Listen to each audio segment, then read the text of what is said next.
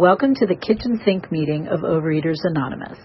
Please note, we will be holding this meeting via Zoom for the foreseeable future.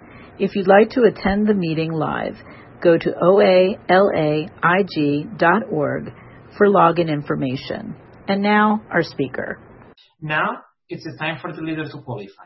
Thank you. Hi, my name is Judi. I'm a recovering compulsive overeater. Um, I always feel like we should put a little warning label before starting this meetings. So to you new people, I'm so happy you're here. And what I want to say is, as friendly and welcoming and warm as we are, and if we saw you in person, we'd give you a hug. But bottom line is that if you stick around here, we're probably going to mess with your relationship with food. So on one level, I know you come here seeking that, but on another level, you know, hold on to your seat. Uh, so uh, I want to share with you uh, what I've gotten from this program, what recovery looks like for me up to today. And I heard someone about negotiating or abstinence and abstinence changes. I've changed. A lot of things change and actually I don't do change, you know. That's what uh, got me here is my wanting to hold on and feel secure. And what I tell people a lot is if you want to lose the fat risk, you have to live at risk.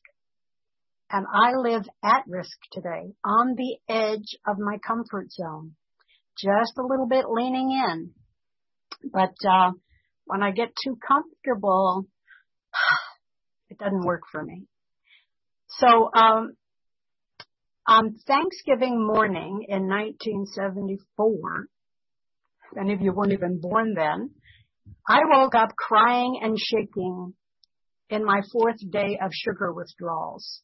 I had been to my first OA meeting the previous Monday. And I heard a lot of you saying you're in your fifth day. Oh, God bless you. Because the fourth through the sixth day is the worst. Really, that's what I found. That's why I always gave up my diets on Thursday. Because they always started on Monday. And by Thursday, I had the heebie-jeebies. But somehow this lady I had picked at the meeting, I called her. Now my husband had just come off of a three day drunk and he was building bookshelves in the next room because I, after his drunks, I always got a lot of good carpentry work. That was kind of our trade off. You know, we had a lot of different trade offs. In fact, our major trade off was that I wouldn't say anything about his drinking if he wouldn't say anything about my eating. That was the big trade off. Um, but anyway, I, uh, I called up this lady. I said, I can't do it. I can't do it. I'm going to Aunt Myra's for Thanksgiving, blah, blah, blah, blah, blah. And she helped talk me off that ledge and gave me a, a, a kind of a plan for how to handle that afternoon. And it was a, mu- it was much easier and softer than what I had in mind, you know? But I really got the message that if you are working it with another OA person and you are trying to stay honest and open about what you're doing, that's what it's about. It's not about certain substances. It's not about, and it also has to do with how you're taking in the substance, you know. If you're standing over a sink inhaling celery, that's compulsive eating, you know. So it's complicated. Such a complicated word, this abstinence deal. I've been here 46 years. And I can tell you that I love that I keep coming back. But anyway, so I got the message that morning. She said, go into a little room and write, you know. And so I very dramatically told my husband, I'm going to write. And as I was writing, I got a mess, um, an image of myself when I was five years old and I was walking down, uh, I lived in Germany after the war, 1950 I was walking down a bombed out street by myself and there was sidewalk was cracked. And I looked down and somewhere I heard this message, just stay on the path.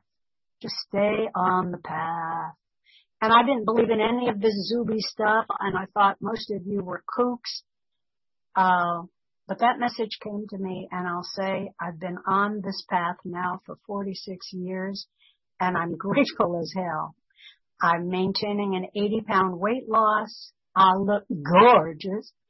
in my opinion, and that's the only one that counts. And, um, but I've really, really changed as a human being. And, and I hope I can tell you about some of that now. Um, I came here very angry. You know, at that first meeting, I looked around at the people there and I said, their muumuus aren't as nice as mine. I had on a green muumuu with big red flowers and my flip flops were kind of cool. And, uh, I didn't think they were as fancy dancy as I was, nor as intelligent. That's the main thing. Uh, now, here's the thing. I was already a licensed family therapist at 222 pounds. I had great wisdom for many people.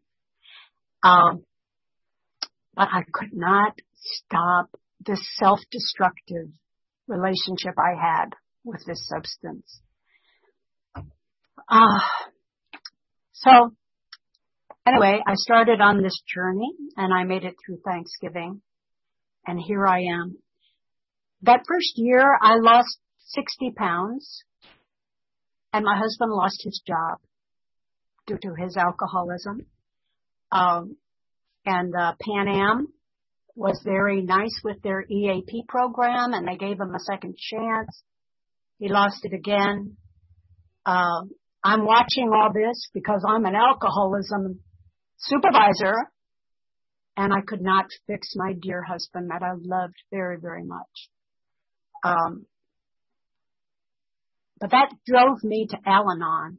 Oh, by the way, uh, Vincent, let's put up my before pictures just because I know I always wanted to see how much weight you lose, how much weight you lose. I didn't want to hear from anybody unless they could verify that they'd lost a lot of weight. So it's a little fuzzy, but that's me before the program. Uh, I was in a marketplace in uh, Saigon, and uh, a lady came up to me and she kind of stared at me. Uh, you could take it down now, but uh, just look at the arms. Notice the big arms. And she came up to me, and she'd never seen anyone like me. And she took her finger and she pushed it into my upper arm because she wanted to see, you know, if it would pop back or if I was like a balloon or whatever. I don't know what she wanted.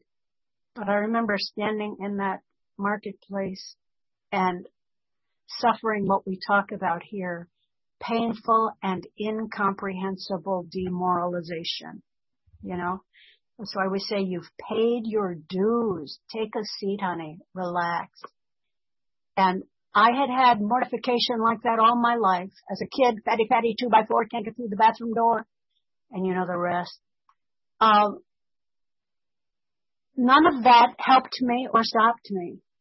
No long fingers from nutritionists, nothing punitive, not my great intelligence and understanding of the psychological dynamics of why I was eating.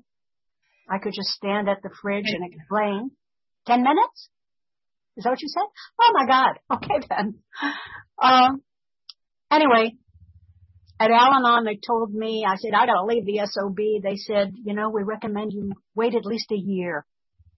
And during that year, start working on yourself and you'll get a better understanding of who you are and choices you can make. And I was already getting trained in uh, learning that my choices around food weren't always the smartest. Uh, they were mean, but they weren't smart. And uh, so I became willing to follow direction. And the next many, many years have been about that. I had the open-mindedness to realize that my little brain didn't know everything. And there were many other experiences, but I'll tell you those at some other time. Uh, when we do a retreat or something, I always like those better when you can talk longer and slower. Um, anyway, um,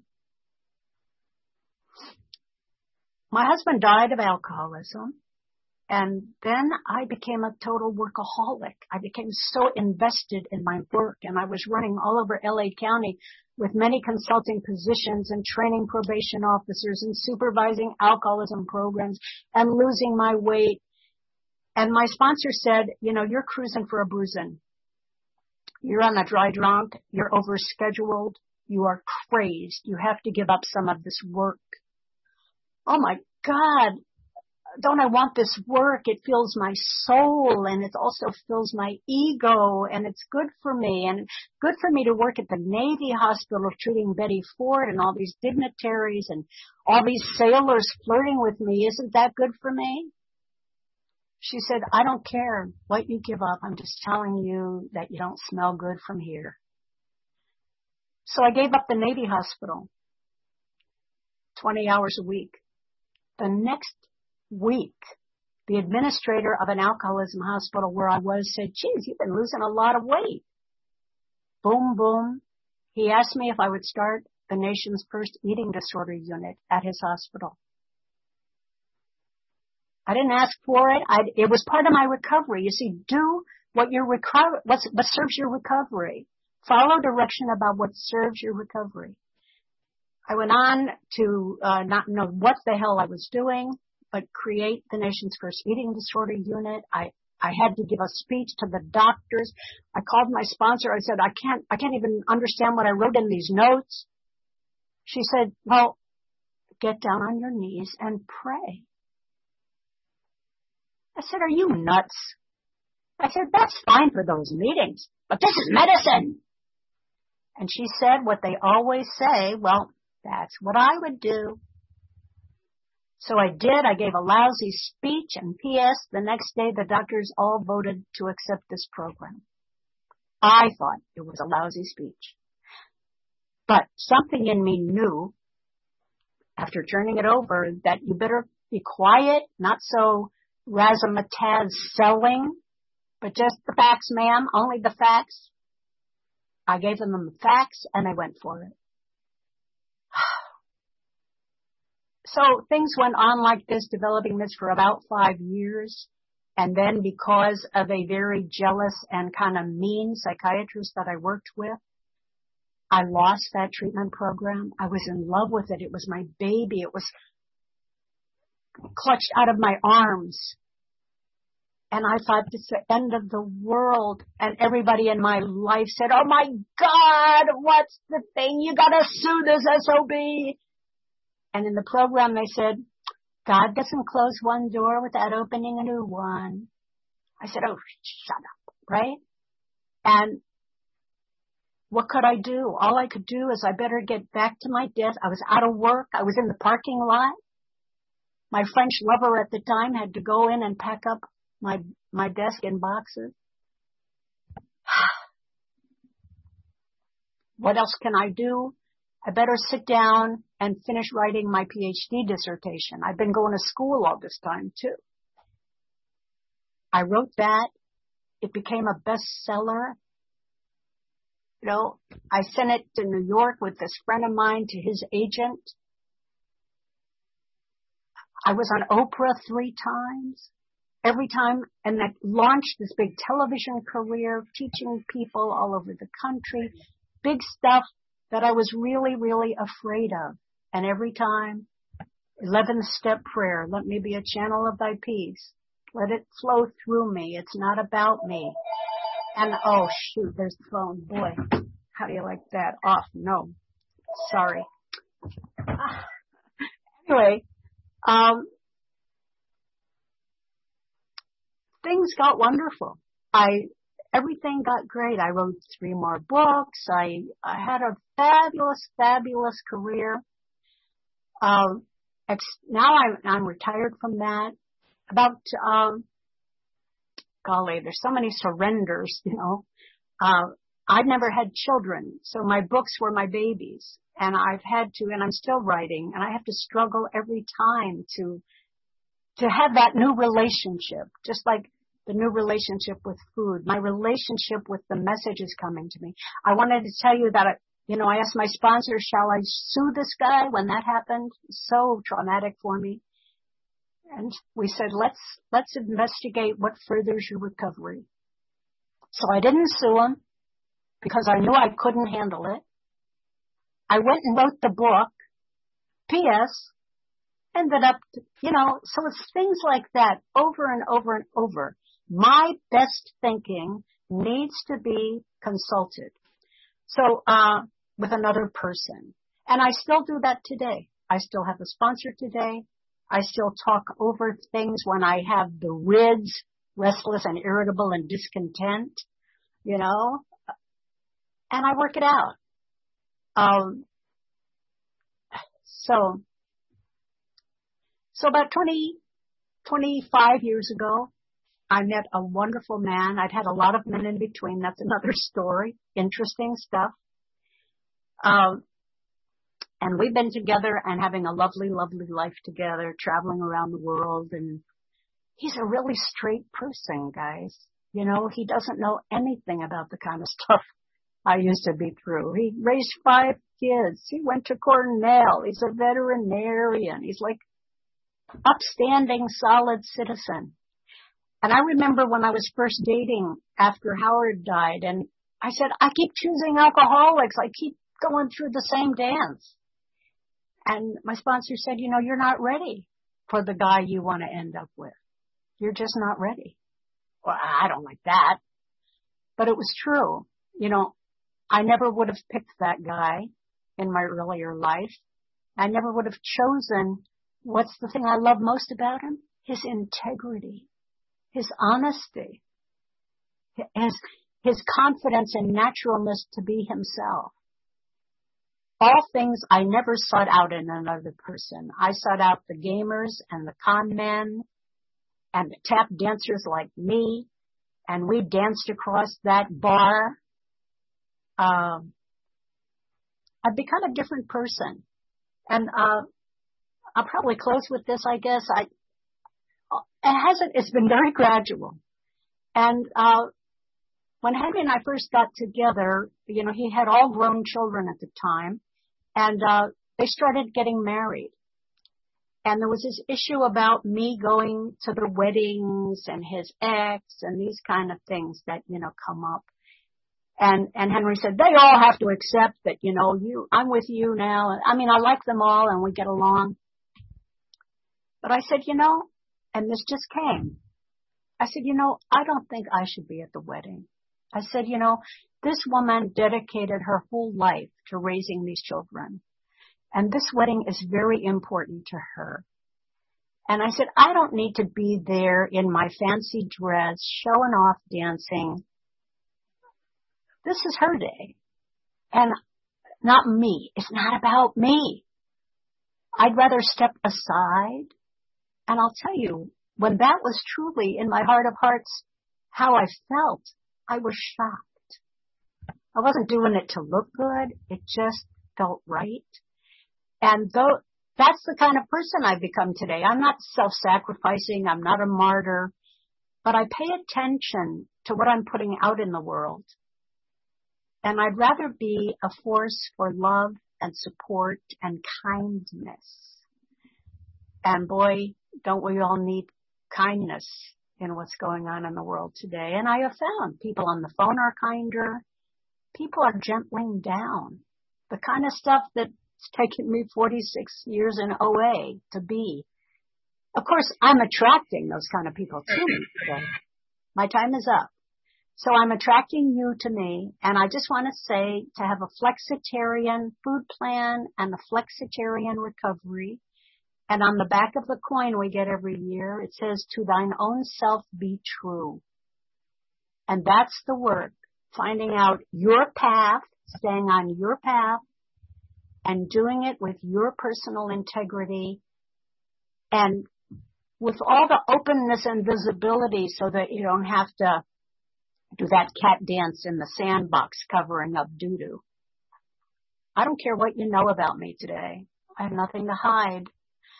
I am relaxed and content.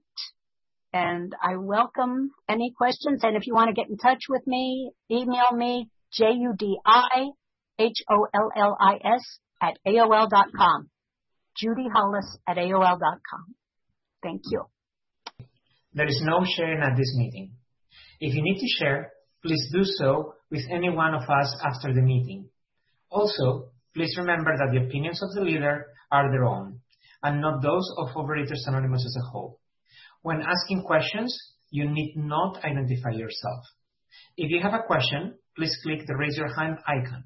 Then the secretary will call on you, and you can then unmute and ask your question. So with that said, I see a few raised questions, uh, raised hands already. So I'm gonna pass it on to Nancy B to ask the first question.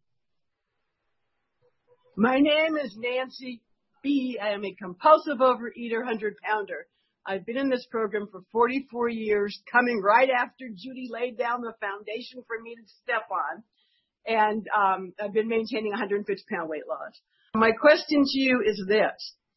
What is it that you did that you passed on to me and that I have done for 44 years that has allowed us to get to a normal weight to have such a great life, to be so happy to be able to color and to play and, and to do such good in this world? What did we do that we can tell all these thousands of people that will listen to this podcast that they can do too? What is it that's not happening that people are relapsing so much and struggling so much? Part of it is the disease, but I wonder if you could answer a bit about that.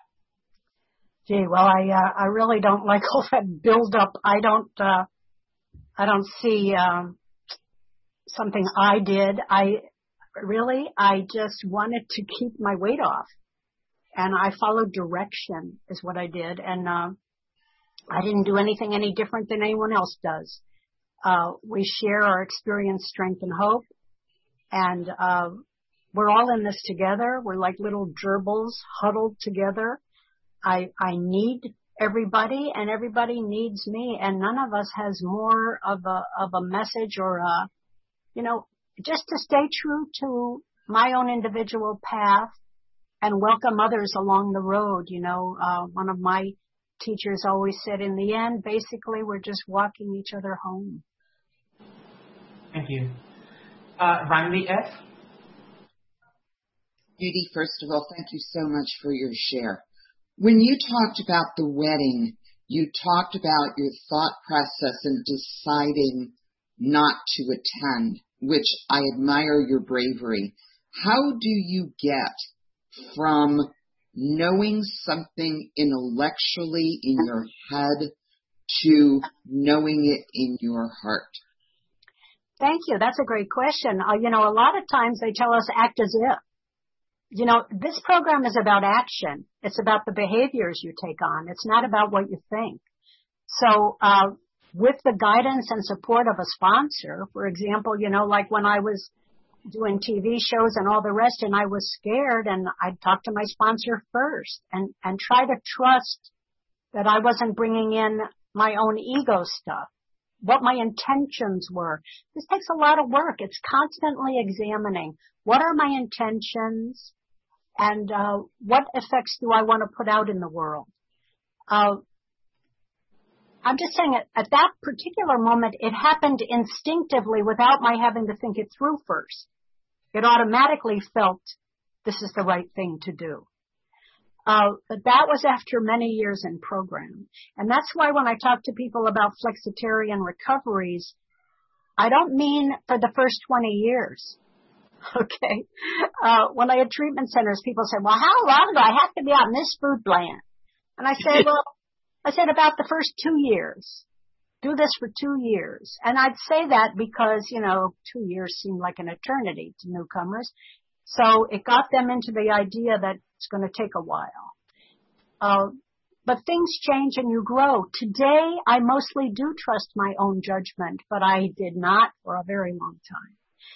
And, uh, you know, the reason to be abstinent is to have the clarity so you can feel your body saying, uh-uh, uh-uh, that doesn't feel right for you. Your body will tell you. So that's why I want abstinence. The byproduct is the weight loss. Thank you very much. you know, not the goal. Thanks for that great question. Thanks. Thank you. So now Michael Blank. Hey, Judi. Um, thank you for your share this morning. So you mentioned your husband died of alcoholism, and you had many other men uh, in in between, and this one is uh, has integrity and honesty, and you've attracted a good man in your life. Um, but you're the same per. I mean, you're not the same person. You have all. What? You went out. When the old Judi comes up in your current relationship, okay? Uh, specifically, maybe uh, tell us a, about a time recently or in the recent past when the old Judi comes up and how you work your program to, to keep your relationship going with your husband. Hmm. Dirty question. Uh, yeah, if you want to see how your repo- your program is, see how you're behaving at home. You know, one of my friends says, uh, nothing like a relationship to put Miracle-Gro on your defects. So, uh, actually, when we first met, we were both angry people. I mean, even though I'd had great recovery, I was still angry a lot, and he was too. And we really had to negotiate it uh, over and over and over. Um, uh, okay, so uh, in February of this year, we had a big car crash, and as a result, the emergency room doctors uh, we weren't hurt really, but the emergency room doctors found something on, uh, found that Henry had a tumor on his brain. Incidental. Thank God for the crash. We never would have found it. But right now we've been going through the maze of the medical establishment and pacemaker companies and on and on. So there's still no definitive word about how we want to be treating this yet. He has no symptoms. We're fine. Uh, but it's been a wonderful time because we're locked into COVID together, number one. We don't know how much time we really have, so we make very conscious choices about how we want to spend our moments with each other. Uh, I go to Al-Anon. This whole thing threw me really back into Al-Anon again because I wanted to manage and control his recovery and save him and call the doctors and ba ba ba you know. Um, so right now I'm in a, a real place of peace, love, good vibes, you know. Uh, it's hard to remember, uh, some of our things, but basically he's macho and he wants to do things his own way. And, uh, I have to accept and respect my fellow human beings, all of them, including the man I love. So I'm sorry if that didn't answer your question, but I will tell you that that is something on my plate right now, and I appreciate any prayers and hope. And uh, September, we get to look at another MRI perhaps and see where we're going. And you breathe into it. Thank you. Julie T? Thank you, Judi. You really touched me how do you balance the ego gratification that comes with a big successful life with the humility that's needed to stay abstinent? Great. Thank you. And actually, uh, you know, earlier someone mentioned relapse, too much relapse. Oh boy, relapse is a wonderful indicator that one is off track. You know, when I, when my ego gets too big, I'll tell you, my food hits me right in the back of the knees. You know, I just start maybe picking up a few crumbs, you know, or grabbing something as I walk by the counter, or you know, because today I do not weigh and measure and call in my call in my abstinence. I did it for 20 years, and even the next 20 did it most of the time. But uh, I mostly have a sane relationship with this substance. I would say 95% of the time it's not an issue. But uh, that's why we're blessed to have this program. This is the graduate school of all the programs because on a daily basis we have to savor that love object three to five times a day. And that sets up all kinds of longing and intimacy issues and uh, control issues and on and on.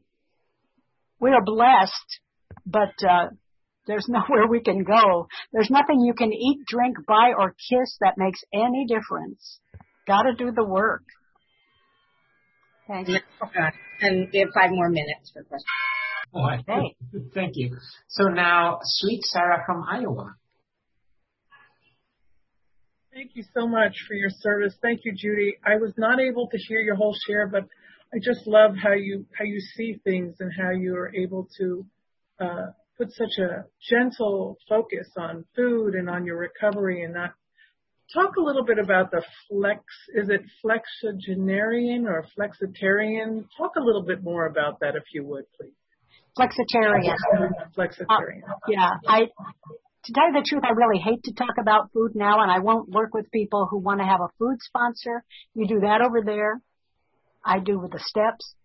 Uh, but they are so intimately related. Uh, First of all, I just want to say that uh, last week I had just made a donation to the LA uh, intergroup on the web. And then I called Sweet Sarah from Iowa, who I had heard at another meeting. She was a speaker and I thought she was so great. So I called her and boom, right after that phone call, Nancy called me to speak at this meeting. So just a little advertisement commercial for OA. If you make a donation to the intergroup, they'll call you to be the speaker. anyway, um, flexitarian because life intrudes. Uh, you know, I traveled all over the world. I was on different time zones, whatever else. And every day renegotiating what's the food plan going to look like. I'll tell you, I'm writing a book about my three different trips to Bali with three different men. On the second trip to Bali, I was in the heart of my weighed and measured called in. I was going to be gone for a month. I bought 30 postcards of those postcards that are already stamped. And then I, I've ordered my sponsor's address, stamped them on the back of every one of these postcards. And every day I wrote down and emailed to her what I ate and anything else I wanted to share. That's the kind of rigidity I had or the kind of necessity I had. I had to do it that way because I couldn't trust myself not to lie to myself. But I wouldn't lie to her, you know. Uh, by myself, I decide that ice cream is fish.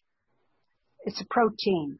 But, uh, with her, you know, there's a different deal. So, um, just, you know, sometimes it's better for me to spread my food out and eat five times a day. But there was a stage of my life that that would be called grazing because I didn't have the wherewithal to, to see the size of portions and all of that stuff.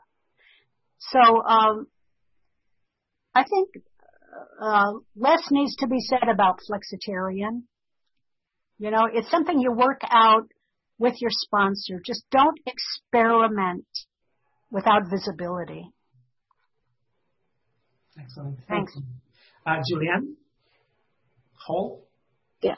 Thank you. Thanks, Judi. Hi. Um, my question is, have you had relapses where you gained weight or have you gained weight in abstinence and how did that affect you? Because I feel like the body dysmorphic disorder has never gone away for me in the way that I, unless I'm at my perfect goal weight, I feel kind of self-conscious and I'm only at my perfect goal weight here and there during the year. So I'm just curious what your experience with that is. Well, I, you know, I've never uh, reached my perfection and my goal weight. You know, uh, I wanted, my idea was I was going to be here for six months and lose a hundred pounds and be a prom queen and leave. I didn't think 46 years later I'd wake up early on a Saturday morning to be talking to OA folks. But, um, I, I never lost a hundred pounds. I want to be a hundred pounder, but you know, it's been at about 80, 85. I, I think I've been five pounds thinner than I am right now. Five pounds less, but I'm not as, but I wasn't as muscular at that weight, you know. Uh, right now I like to look at function more than form. So what I want to answer your question that I have gained as much as 10 pounds in my recovery and then come back down. I never went more than that. Uh, like I say, I could be five pounds thinner if I got really focused on this thing. But I don't want to live that way. But I, I think it's important for newcomers to live that way because it gets your attention, teaches you about discipline, things that I needed to learn. I needed to learn nobody dies of starvation between lunch and dinner. Biggie for me. But, uh, so I guess that's my answer. Good to see you.